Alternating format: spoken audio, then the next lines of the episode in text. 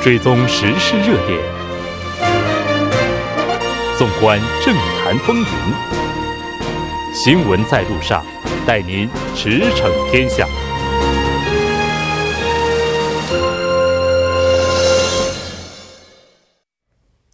新闻在路上，带您驰骋天下。欢迎回来，这里是正在为您直播的 TBS EFM 调频一零点三。新闻在路上，接下来的半个小时将为您带来此时此刻主要新闻、环球连线以及慕名访谈。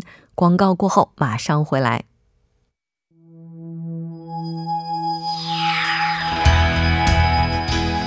您正在收听的是 FM 一零一点三首尔交通广播，新闻在路上。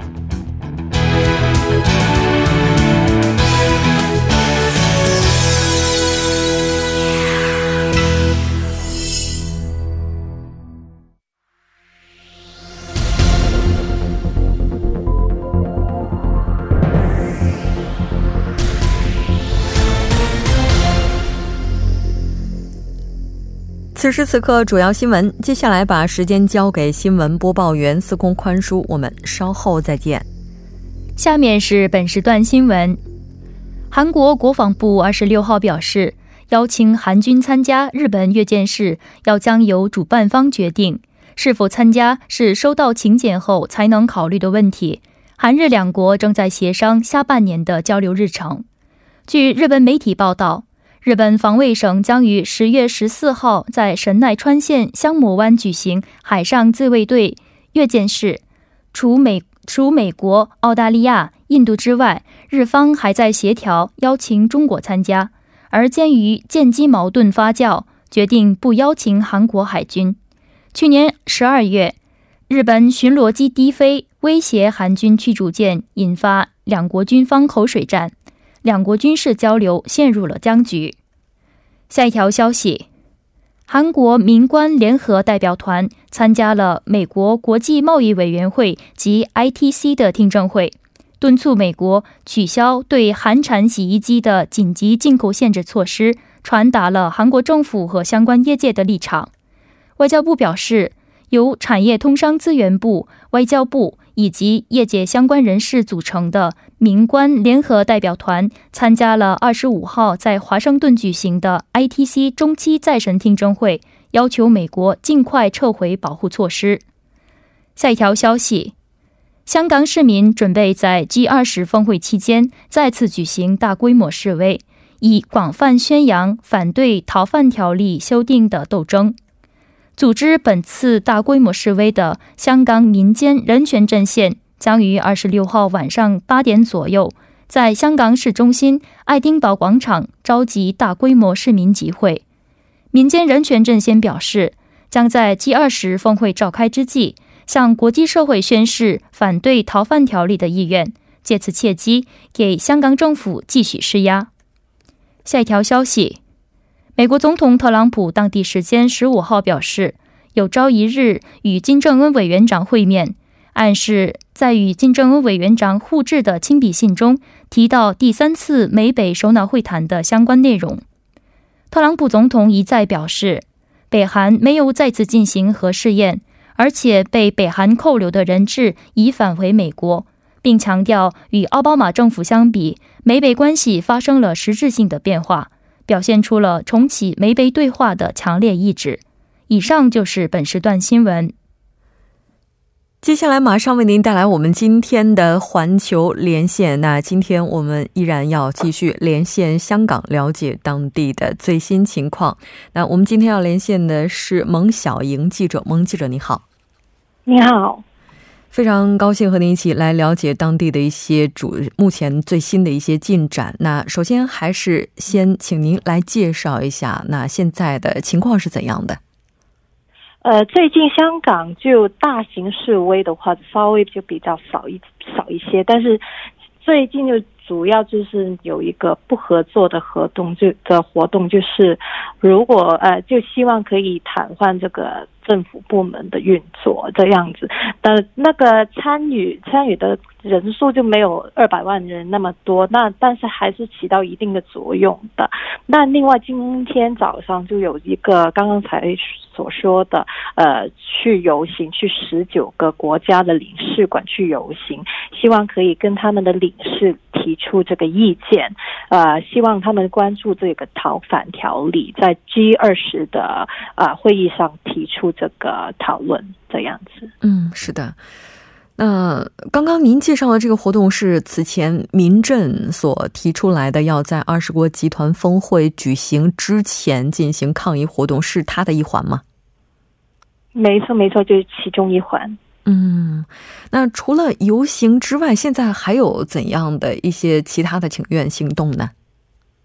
呃，主要就有两个，第一个就是会在各国的大报纸呃的著名报纸上面去登报登那个头条的广告，例如说我们已经确定的就是《金融时报》会在未来在一个头版头版上面登一小角的广告，另外呢那个。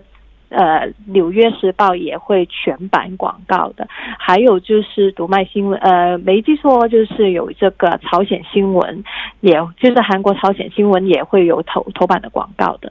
嗯，那目前这个行动的，就是希望达到的诉求又是怎样的呢？呃，因为目前还是刚刚所说的，因为现在目前来说还是一个焦灼的状态。现在的逃犯条例呢，都处于状态状态，就是暂缓，就英文来说 suspend。但是我们要呃，我们香港人很多人的诉求就是希望去撤回这个条例，永远不会再提出会这个修订这样子。但是目前政府的状况就是说。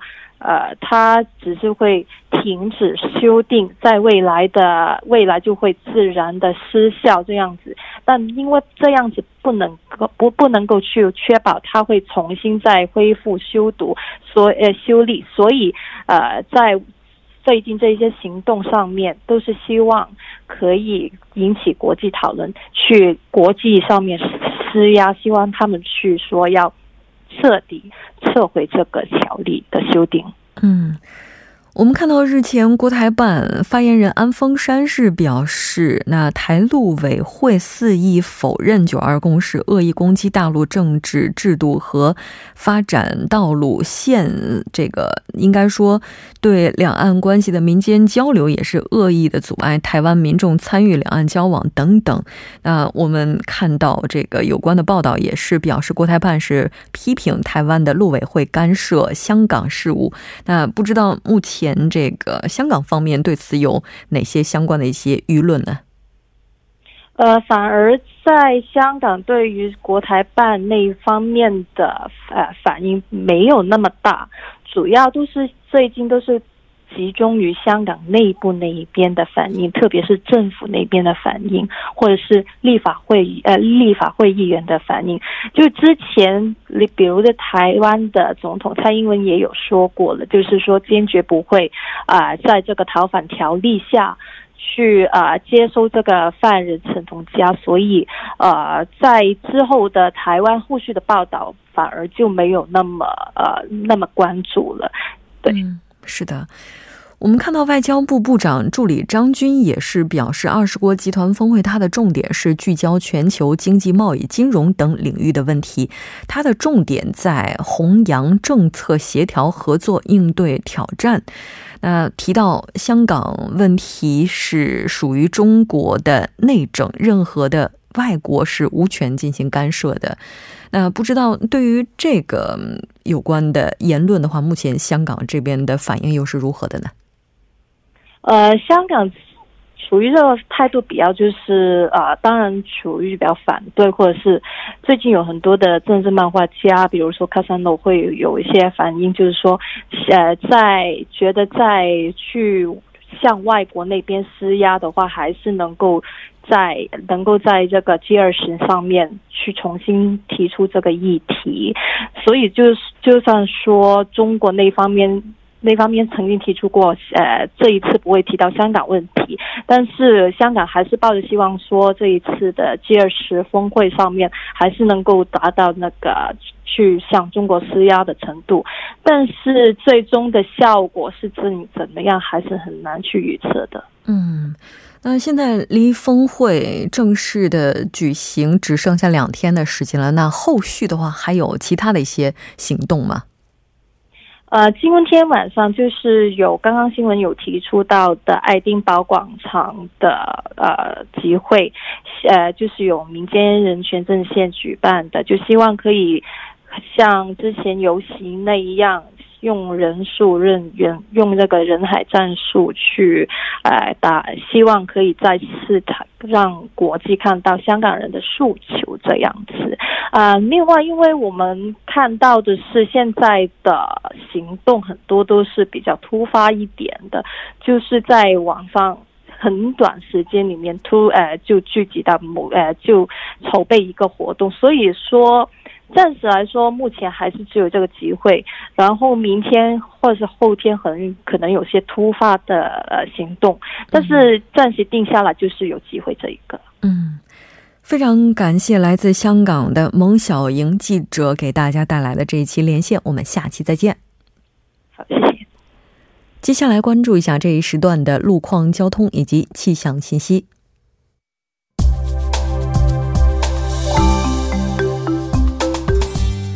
晚间七点十二分，依然受成琛为您带来这一时段的路况和天气播报。我们先来关注一下首尔市交通情报科发来的晚高峰实时路况。第一条消息呢，来自南部循环路数码园区五岔路口至始兴高速公路转换出入口这一路段，目前呢，在该路段的下行车道上进行的道路施工作业已经结束，路面恢复正常通行。好，接下来是在彭塘水西路城南方向青潭大桥由北向南方向。目前呢，在十分钟之前，在该路段的安全岛区域内进行处理的事故车辆，目前事故问题已经得到了及时的处理，您可以放心通行。好，下一次路况来自江南循环路金川至水西方向。目前呢，在奉天隧道内部的三车道上正在进行路面维修的施工作业，受施工影响，三车道的部分路段暂时不便通行，还望途经的车主们参考相应路段，小心驾驶。好，我们来看一下城市天气预报：首尔小到中雨，二十一度到三十度。好的，以上就是这一时段的天气与路况信息。祝您一路好心情，我们稍后再见。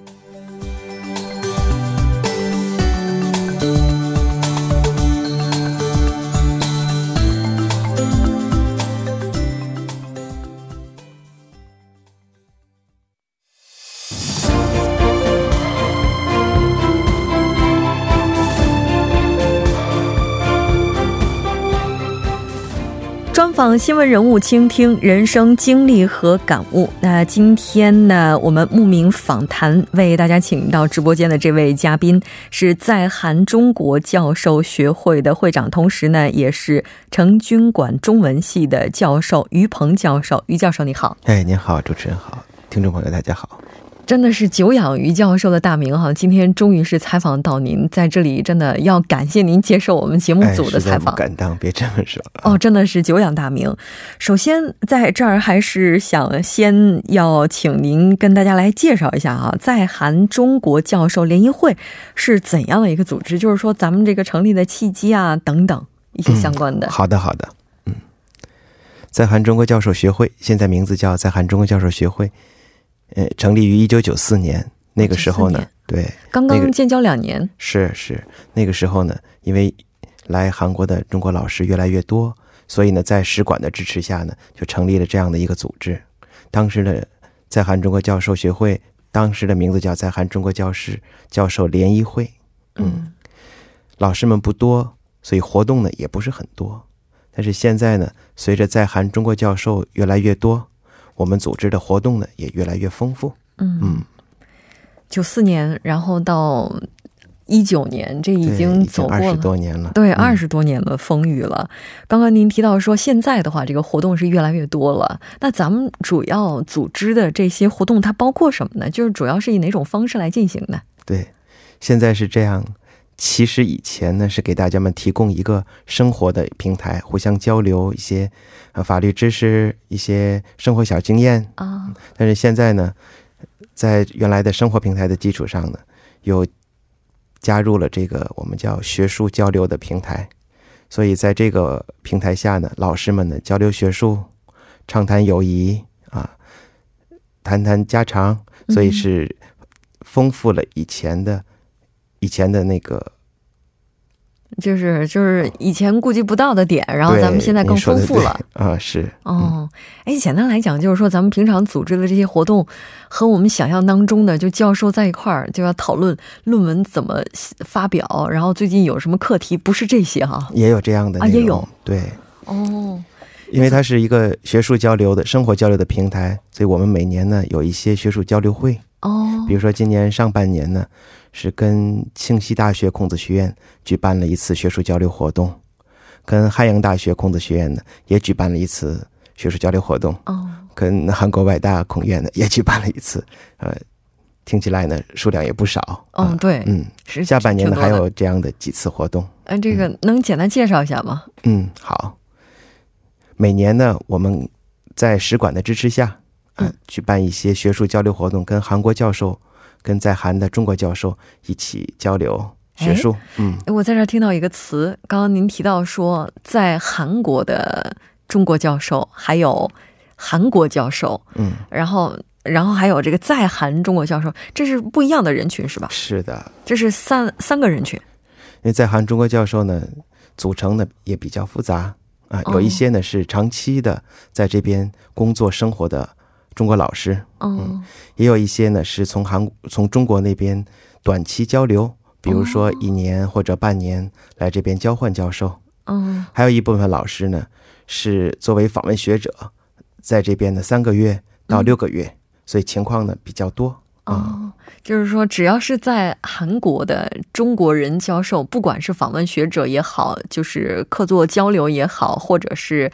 就是这种这个在韩国高校任教的中国籍教授也好，都是属于咱们这个群体。是，如果愿意加入的话，愿意加入的话，进入我们这个群体。嗯，咱们继续来说这个活动。刚刚提到说会定期的和很多的高校去进行沟通和交流。刚刚提到了上半年的一些活动。嗯，那在今年下半年的话，有些活动是不是在这儿也可以提前的预告一下呢？是可以啊，正好借这个机会做一个小小的广告。嗯，我们每年随便做。我们每年呢活动呢比较丰富，下半年呢也是预计有这样的几次大的活动。一个呢是跟大真大学孔子学院呢有一个国际性的学术会议。那么这个大概在几月份？这是大概在十一月初。啊，十一月初。对，嗯。然后呢，我们跟庆熙大学呢孔子学院呢有一个关于教学方面的学术讨论会。哦。嗯。另外呢，和彩虹大教，我们有一个关于 HSK 方面的讨论会。啊，这是。计划是这样几个活动，嗯，学术型的，嗯，那非学术性的活动呢？学非学术活动呢，比比如说联谊活动呢，啊，在中秋节或者是在新年的春节的时候呢，我们都会举办一个大型的，大家连家人一起来的这样的一个家族聚会啊，就是在韩的老师们、家属、孩子们一起，嗯，就是逢年过节。大家聚在一起，热闹热闹。对，一般的两大节吧。呃，两大节，中秋节、春节和中秋节。对对，中秋节这两大节不能保证每个节都在聚。嗯，但这两大节 也是特别重要的了哈。那也就是说，咱们的话不仅仅是在生活上有这些联谊啊，有这样的一些活动，在学术上也是定期的会有很多的交流。那我们看到说，咱们协会现在还有一些期刊，是吗？是的。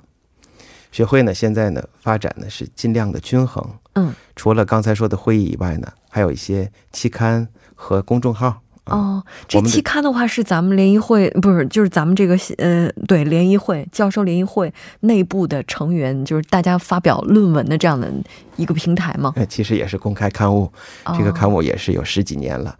嗯，刚才说过，我们学会呢成立是一九九四年，大概这个刊物呢。大概是在一九九八年开始，一直到现在。那个名字是什么呢？这个也可以做广告。是是，现在的名字叫《中韩研究学刊》啊，《中韩研究学刊》。对，嗯，因为以前呢，我们主要的在这边的老师呢，主要是教汉语，所以我们以前的名字呢是汉语教学与研究。哦啊，但是现在呢，来韩的中国老师呢，组成呢越来越多样化，所以我们结合。当前的特点，呃，刊物呢在两年以前，呃，改成了《中韩研究学刊》，也是一年两期，每年上半年呢是六月三三十号一期，下半年呢是十二月三十号一期，也也是对中国、对韩国和对本地的老师呢都可以投稿，可以用中文、用韩文或者用英文投稿。哦，你就三语可以去进行投稿。对，我们希望成为国际性刊物。嗯，这是我觉得只要我们努力，这是一定可以实现的。嗯，那刊物上主要刊载的是不是主要是和语言学相关的内容呢？对，现在还是主要是语言学为主，因为在这边的老师还是教汉语的老师居多。呃，但是也包括其他一些类型的文章。嗯，比如说法律方面的、经济方面的，因为现在在韩中国教授的组成也逐渐多样化。嗯。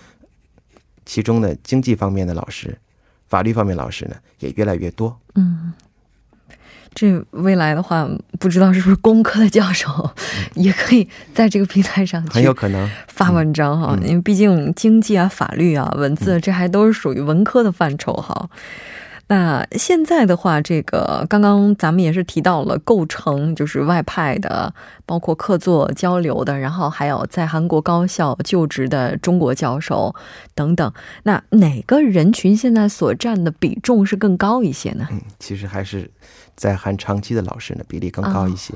嗯，哦，也就是说，在韩国高校任教的中国籍教授，这个人群是更多一些的。对，没错。那现在的话，随着中国留学生的增加啊，现在留学生这个我们看到，基本上很多高校中国留学生基本占到半数以上了。嗯，那如果中国留学生的人数这么多的话，是不是也意味着在高校里中国籍的教授这个群体的人数也会越来越多呢？嗯，这个倒是不好这么说啊，这两个之间倒没有那种相关。不过我们倒是希望。在韩国的中国教授越来越多，我们的力量呢越来越大。不是说之前因为有一些学校中国籍的留学生太多，所以专门开设了这个中文授课的一些课程吗？但这个的话，应该是属于非常个别的案例，它不属于一个比较大范围的，或者说比较普遍的。嗯，目前这个好像不是那么大范围的。嗯，就我们来说呢，其实中文专业呢有萎缩的这种。趋势。哎，怎么会萎缩呢？嗯，因为目前呢，韩国的出生率、入入学率呢比较低，在大趋势之下，是在大趋势之下，很多学校呢取消了中文系，哎，或者是把中文系和其他的专业呢，比如日语系或者经贸系合并，所以这种情况，呃，反而中文老师呢是有减少的这种。趋势啊，就之前中文系是一大系，现在如果要是和这个日语啊或者越南语放在一起的话，这不就形成了东亚语系吗？对，实际就是一种合并吧，语言交流合并的。哦，是的。那咱们就提到了，现在大学里它也是在不断的进行改革哈。那当然，这个改革也是和现在韩国它的整个社会大背景有关联的。再回到大学教授这个话题上来看的话，那不知道丁就是丁教呃这个于教授，您之前是否有在中国国内高校就是授课或者说任任教的经历呢？是以前我在天津师范大学工作。哦，那这个问题问您就应该非常合适了。那您觉得这个氛围，就是这两个国家，就是作为大学的教授，或者说作为高校的老师来看的话，那学术氛围方面，学术环境，就是他们有什么差别呢？其实从学术氛围上来讲，两边呢差不多，嗯，都是要求教师在专业上呢不断进取，要发论文，嗯，但是从哎呀都有论文压力啊，对，哪边压力更大一些呢？这两边压力都不小，都不小。对，嗯，但是在韩国来说呢，这边呢相对来说，教师的主动权更大一些。啊，所以在决定教材、在授课的这个情况情况，比中国呢要轻松一些。嗯，中国那边呢，一般来说呢，除了教学以外呢，还有一些行政方面的工作啊，这个方面的压力也是不小。哦。呃，印象当中好像在中国国内读大学的时候，就是教授就是好像就是名字后面都会有一些头衔，就这个头衔也就意味着他也是除了自己的授课之外，要付出这么多的时间去从事处理行政任务。嗯，是的。在韩国的话，教授就不需要去做吗？一般作为外国教授啊，不担任其他方面的工作。有外籍教授是不用去做行政的。哎，那这其实是不是也意味着被边缘化了呀？从某种角度上来说，也是这样吧。嗯，因为毕竟呢，作为外国人教授呢，和本国教授待遇方面各个方面还有一些小小的差别。哦哦，刚刚提到是小小的差别吗？嗯，小小的。您的这个微笑，嗯，我暂时理解为是小小的差别。那是不是也意味着外籍教授的话，在韩国的高校发展的话，它其实始终是有一个玻璃天花板？没错的。啊，那如果要是说，那其实因为我周边认识的有一些教授哈，就是中国教授，也当然不是全部，不是很多，也有人会把自己的国籍就是换成韩国籍等等。那在国籍方面的话，比如说从身份的转变上来看的话，就是说他是不是也会为自己就是开拓一个新的，或者说其他给自己拿到更多的机会呢？这个是不好说，因为从我经历的朋友。改变国籍的情况来说呢，很多人呢不是主动来改变国籍，因为以前的情况跟现在情况呢不太一样。嗯，现在呢很多老师更希希望保留着中国的国籍。嗯。那当然，因为毕竟这个 虽然说它是有天花板的，但我们不可否认的也是在成为教授的这条路上，可能外籍这个身份也会给外国人提供一些便利，呃，各有利弊吧。那刚刚这个您是提到了之前在中国国内是从事教学工作哈，那您来韩国多少年了呢？嗯，来韩国已经七年多了啊，七年多了，所以这七年多的时间也一直是在高校任教，一直在高校任教。哦，哎，那这七年多来的话，那你也应该是见证了这七年多来中文教育它的一个发展的历程，差不多这么说吧。对，毕竟中韩之间就交流的时间本身来讲也才是二十多年，您差不多也见证了四分之一、三分之一了。那您对现在的这个中文教育的环境？你有什么看法呢？从大的环境来说呢，中文教育呢还是在不断的发展中。嗯嗯，但是从微观来看呢，在某个局部可能有一些萎缩的这样的倾向。嗯，所以对未来还是充满了信心吗？应该是，应该是充满信心。嗯，那我们也希望更多的这个从业人员，我们的教职人员哈，能够带着这个信心坚持走下去。再次感谢于鹏教授做客直播间，我们下期再见。谢谢。那半点过后马上回来。